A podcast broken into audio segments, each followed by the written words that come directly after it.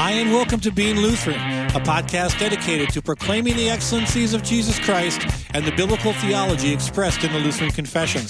Today, Pastor Jason Goodham, Pastor Brett Bowe, and myself continue our discussion on the Eighth Commandment.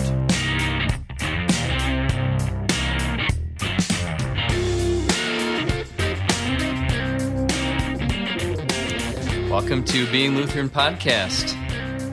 All right. We're still anonymously attacking all the gossipers in the Yeah, church. that's right. Yep. Yep. Actually, no, we're not. Pastor Brett Bowe, Pastor Yeah, right. Jason Goodham, and Pastor Brian Ricky are here Yes. to proclaim the saving gospel of Jesus Christ through the Lutheran confessions and biblical theology of the saving gospel of Christ. Well, I like that. That's that is that's great. the voice of our moral compass, Brian Ricky, too. So Man, if I'm the moral compass, we are sunk. yeah. Our moral compass must always be Scripture. That's good. Yeah, and as we wrapped up recording the last episode last week, thanks for listening. And this is kind of part two of uh, introduction to the Eighth Commandment. We we felt that we talked a lot about the what it prohibits. Yeah, the breaking. And, yeah, the breaking of the commandment, and so we wanted to devote another episode on what the Eighth Commandment promotes. What does it promote? Not only that, but answering the question: How are we fulfilling Yeah. uh, the commandment? What is the what are the tasks this commandment is giving us to do in order to be pleasing to God according to His revealed character, Mm-hmm. according to the instructions we see in His Word, so on and so forth. And we have a list to work with that Luther provides in the catechisms, and I think it's a valuable thing to consider, especially when we, we consider the implications. Of breaking the commandment and damaging our neighbor's, neighbor's reputation, and considering we addressed at the end of the last episode that we it's easy to come down heavy handed on this, which we should, because the church really struggles with this. But you know, let's talk about the positive things and, and, and let's look for what we can be doing, the the activity we can be participating that will encourage our neighbors, that will establish their reputations. Oh, I guess we'll talk about the positive. Okay, Eeyore. No. uh, yeah, and you know, you had mentioned that you had gotten this list from the Large Catechism. So maybe, real briefly, for those that maybe haven't read the Large Catechism or the rest, how is how did you find that, or where was did he write a few paragraphs there? Um, he- he's got the the beauty of the large catechism is basically a commentary on the small catechism. It's intended for the pastors to know how to teach the principles in the small catechism. The small catechism is for the families. The large catechism is is more for the church, although it's accessible enough for fathers and, and families to to incorporate that into it. But uh, if you've never read the large catechism, uh, Do it now. must must be the case that you've just started listening to our podcast Sure. because I talk about it incessantly. Uh, it's my personal opinion that aside from Scripture, the Large Catechism is the most important book ever written. Uh, it clearly communicates the truths of Scripture in an organized, simple way to understand. Uh, and so, with the Ten Commandments, Luther has much longer explanations um, with practical application than what we found in the small catechism. Now, the small catechism is useful. Uh, the the explanation is we should fear and love God so that we may not deceitfully belie, betray, slander, or defame our neighbor, but defend him, think and speak well of him, and put the best construction on everything. So there's avoid and do sort of language, but this really unpacks it and puts some practicality to it. Luther. Uh, will incorporate scripture into some of his arguments as he is uh, interested in you know scriptural literacy and, and so as you're studying the commandment, and we're kind of more or less, I, I don't like calling it Bible studies on it, but they're really Bible studies because we're trying to demonstrate that the, the theology of the Lutheran confessions is lifted directly from Scripture. And so as we study these and do the Bible studies on these, it's important for us to consider uh, the deeper implications of what the Ten Commandments are teaching because uh, we are so prone to either dismiss them as something elementary for kids to memorize or to do the Christian glosses like we've been talking about each one of these you know the eighth commandment. Don't lie. Okay i'm good. You know we, we the, the eighth commandment is the the george washington and the cherry tree commandment. I cannot tell a lie.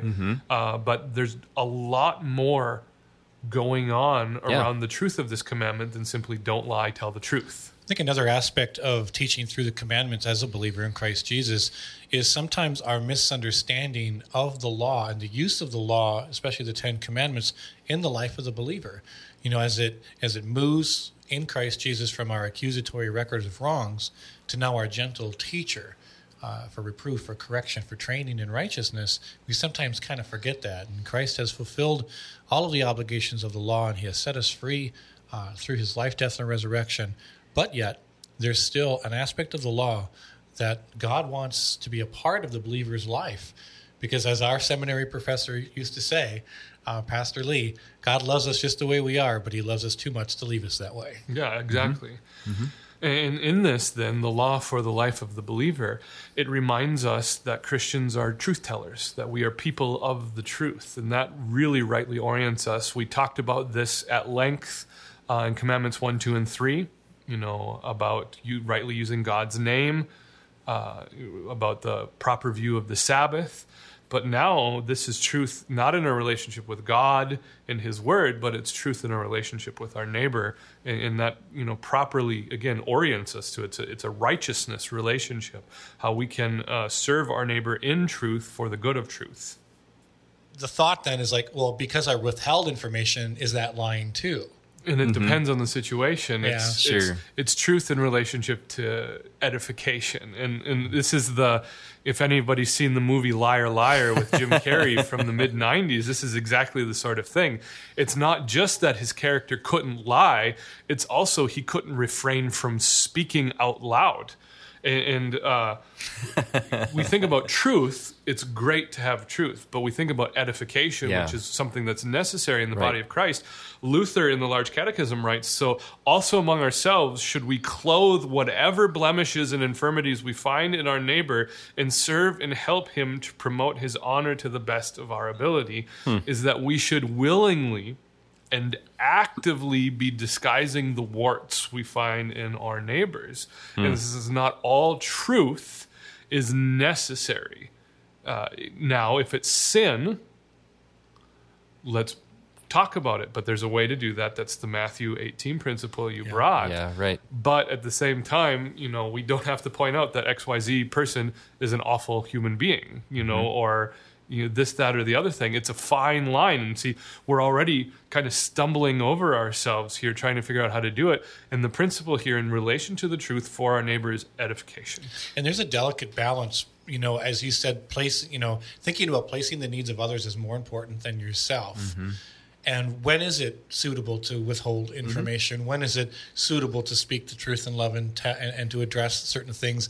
And you wonder, like, if you know etiquette, like you know, back in the day it was it was always the etiquette to be polite and to be nice and and to just treat everyone with respect. And and you wonder if that isn't a lesser of evils than just being brutally honest all the time you know like the Jim Carrey thing. It's like where you were actually unable to to to not speak your mind. And that you just have to find that delicate balance, one that glorifies God, walking, of course, in the freedom of Christ and in the grace and mercy of what Christ has done, uh, but yet at the same time trying to t- to to just love your neighbor as yourself. Mm-hmm. And I think that comes back to the, what's the definition of edification, yeah. and it's related to the word edifice. You know, a building where you're, you know, think of the what's that called? The the tr- trestles or trellis or uh, trellises trusses, yeah the, the, you know the big things in the the triangles? Yeah the big tr- if you go to a chapel building and you see the big triangle pieces of wood yeah, that's that's what I'm talking about here. Trusses and beams yeah. Now we are about to find out if we have any architects listening yeah and I think everybody knows I'm a pastor not an architect not a construction guy. I did that for a few months it's not for me. But anyhow, uh, the point being is those those beams hold up or build up mm-hmm. the structure, and so when you speak a word of edification, you're building up the other person. So the question asked is: Is this word is the thing I'm saying? Is it true? First, and also is it is this the right moment? helpful? Is it helpful? Is it, helpful? Is it yeah, does it build them up? Um, and I think those types of things, and like you said, Jason, it depends on the situation. That's where this is the Holy Spirit working in us as believers in Christ, as He is changing us and, and molding us. Um, he is guiding that process. May I ask a question? You know, so we're all three pastors, we're all married. And so when is it, you know, I, I there's certain things that I purposefully don't bring into my marriage as far as like information from the church, some of those things, mm-hmm. because I really want my wife to to see our congregation that we're serving as a safe place, and I want her to spiritually thrive in that environment. And so there's a balance between that too, in in bearing that load as, as a pastor, mm-hmm. you know, and and not you know doing that, but at the same time in marriage how we're supposed to really again edify each other mm-hmm. and to be there for one another. Do you guys struggle with that balance? Mm-hmm. It's it's a hard thing, and I think part of it is that criticism has this effect of you know like venting has this effect of like releasing steam, mm-hmm. and you know for us as pastors. We, we have to be careful who and what we do that to and how we do it. And you know like in the spousal relationship in a marriage that's really hard because you know it's you know, I can't imagine what it's like being a pastor's wife. You know my wife i'm her pastor and uh, i'm her husband. And you know at faith here we have a really great situation very few problems and conflict or anything but then then you think about a pastoring a church where there is conflict where there is uh, division. And and now the place where your wife is worshiping at is also the place of your employment where people are criticizing you. And it's this dynamic. And so i think you know thinking about this protecting our wives is one area uh, of how we do this. One of the things i was thinking of too is that in our proneness to criticize someone or to slander or to do things how much of what we are criticizing is something that is entirely subjective to ourselves. Is that there's personality traits that just annoy me you know di- different different Yeah. things like that. And uh, what we would maybe see as a fault is not necessarily a fault. And uh, in, in in attacking a person what we're really doing is failing to deal with our own prejudices where we can move beyond that and edify a person for the positive you know not the positivity but the positive things they're doing in the body of christ or mm-hmm. at the job or whatever your relationship is with them. And that's the principle of edification. I think mm-hmm. so much of it is going beyond what is our subjective annoyances or mm-hmm. pet peeves or you know the the close talker or the loud chewer or you know things like that to seeing real value in what other people are doing and in who they are. And, and you know, it's a shame that we who uh, call ourselves the pro life people uh, are also the ones that are doing a lot of the gossiping and slandering in our churches and in our private lives because we're failing to see the value of a life. It's so interesting as I hear all, all of both of you guys talk. The thing that strikes me is, uh, as we hear the word edification, we often think of positive words spoken, but oftentimes it's actually negative words not spoken Yep. is just as edifying. Yeah, right. Yep. Yeah. So obviously, there's more here to talk about what this commandment promotes. What else? What else? What's next? Well, the next one kind of ramps up the intensity a little bit more. Is uh, Luther describes that this commandment is promoting order, discipline, reconciliation, and forgiveness. Uh, It's uh, it is promoting actual, real discipline. You know, so if there is a problem, this is the commandment that forbids us to ignore a crime. You know, this is something that we've talked about in, in other episodes. Is while a Christian, uh, we suspend our individual rights for the sake of the gospel or you know for the sake of the neighbor. Uh, the eighth commandment, not bearing false witness, is also not allowing us to tolerate sin. It's to call out sin, uh, to identify sin, but this is giving us opportunity to highlight the the purpose, the structure of the church in in identifying sin. We don't identify sin to mock. We don't call out sin uh, for for evil or subversive purposes. The reason why we identify sin is for the purpose of reconciliation and forgiveness. Amen. And so when we go to a brother or sister in Christ who is involved in a public, demonstrable sin, the goal for that is to call out the sin mm-hmm. in order that there might be repentance and forgiveness. Yeah. And in realizing that this is exactly the way God deals with us. The reason why we have the law is so that we might repent. Mm-hmm. God isn't uh, giving us the law so that he can smite us and, and laugh at us and, mm-hmm. and, and torment Kind of us revel in the fact that Yeah. yeah, we're sinful. he, he's doing it. Everything God does, the good things God does for us, and the the harsh things, the discipline, are for our repentance. You think about a passage like Romans two four, that the patience of God in, in, in bearing with us is to bring about repentance mm-hmm. and this is what's highlighted in this is that we use matthew 18 as a paradigm uh, we use the truth of the gospel and the reality of redemption as a paradigm to go to a brother who is sinning whatever that sin might be, mm-hmm. and to bring about reconciliation. And now this is both horizontal reconciliation, the, the rifts between two people, but also vertical reconciliation that there's real forgiveness and salvation going on in the life of someone who's sinning. Yeah. Uh, Paul writes about that in Galatians 6. It says, Brothers, if anyone is caught in any transgression, you who are spiritual should restore him in a spirit of gentleness. Keep watch on yourself, lest you too be tempted. Bear one another's burdens, and so fulfill the law of Christ. And of course, that is to love your neighbor as yourself. Absolutely. Yeah, that's great. Um, let's let's move on to the next one here as we kind of start to wind down on this episode here. Um, turning the other cheek. Yeah, that's uh, that's Sermon on the Mount talk. That's from Matthew five thirty nine, and this is really it's the realm of the reputation and the realm of words is what turning the other cheek is. It's a figure.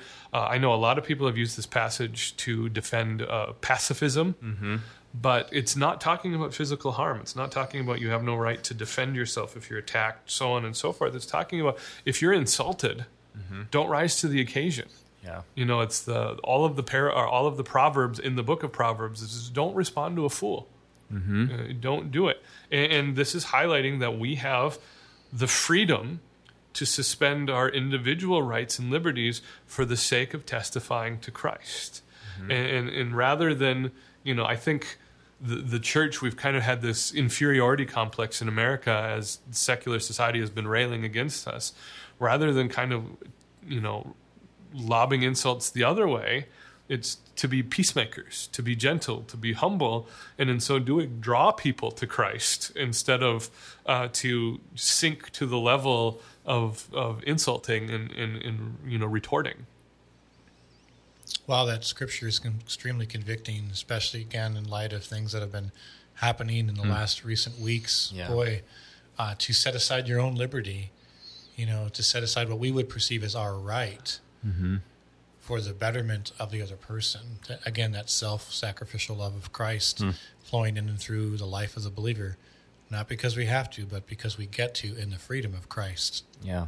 Yep this uh, actually the turning the other cheek reminded me of an illustration uh, from the life of one of our professors in seminary mm-hmm. that he mm-hmm. told in class and it, this was an acquaintance of his it was a man who preached a sermon in a church and was a pastor and at the end of the service you know doing the greeting line on the way out and shaking hands and one little old lady in the church just laid into him and, and, and you know just tore into him up and down and read him the riot act.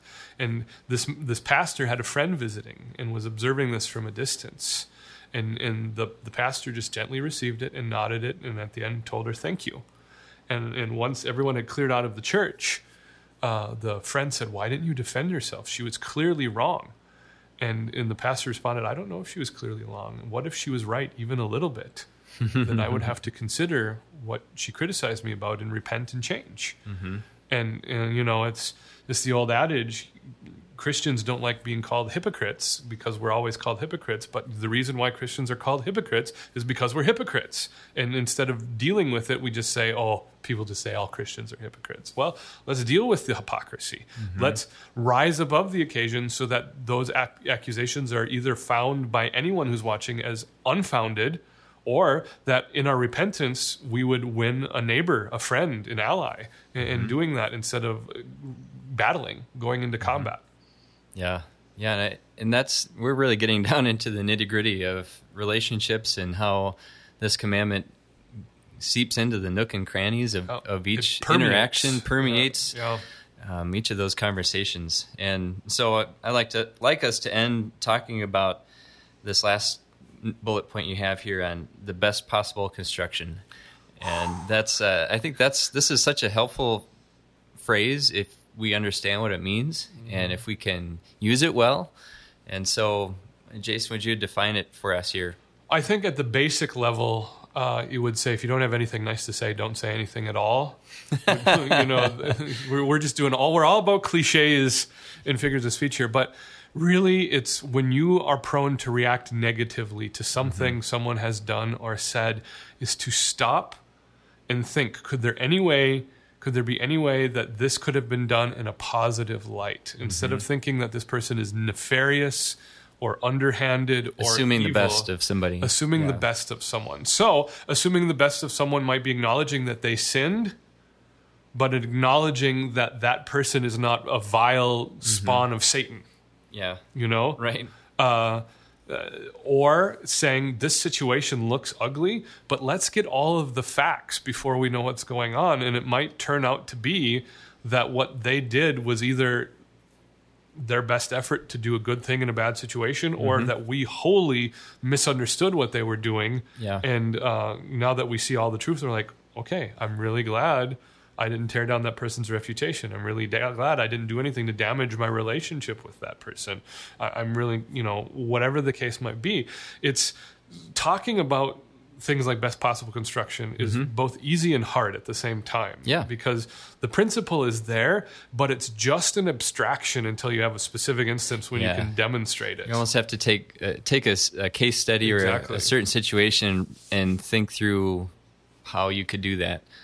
And, and it, it, it is hard because even in case studies, you're not privy to the entire background information of an entire relationship that you are just getting a paragraph on a page. Yeah, right. I think the other thing is just to be totally dependent on the spirit. And, yeah. and, I know that it's hard sometimes in our flesh because if we are reacting negatively, you know, with anger or hurt or frustration, we have to die to that at that moment as believers in Christ Jesus, as ambassadors for Christ, and submit ourselves to the Holy Spirit as best we can. Of course, this is in the power of God's grace and not in our own strength.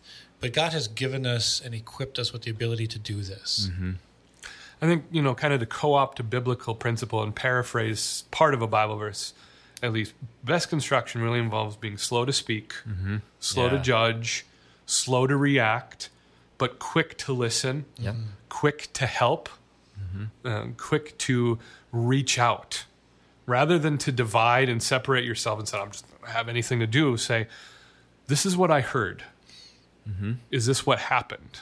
You know, that sort of thing. Or even if someone else feeds you information instead of saying, Oh my goodness, that's terrible, go to that person who fed it to you and the person involved and saying, let's find out the facts about this. Let's go do this.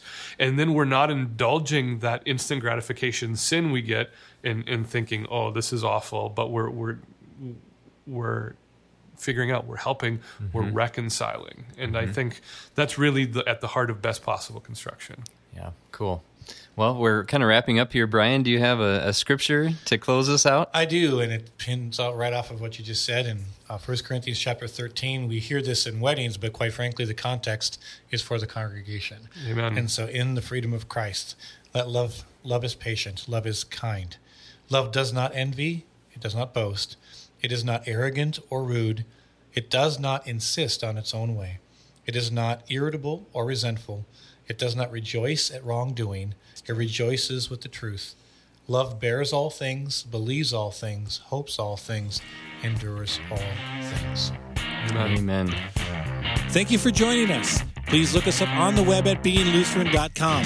Also, these podcasts are available on iTunes, so please invite a friend.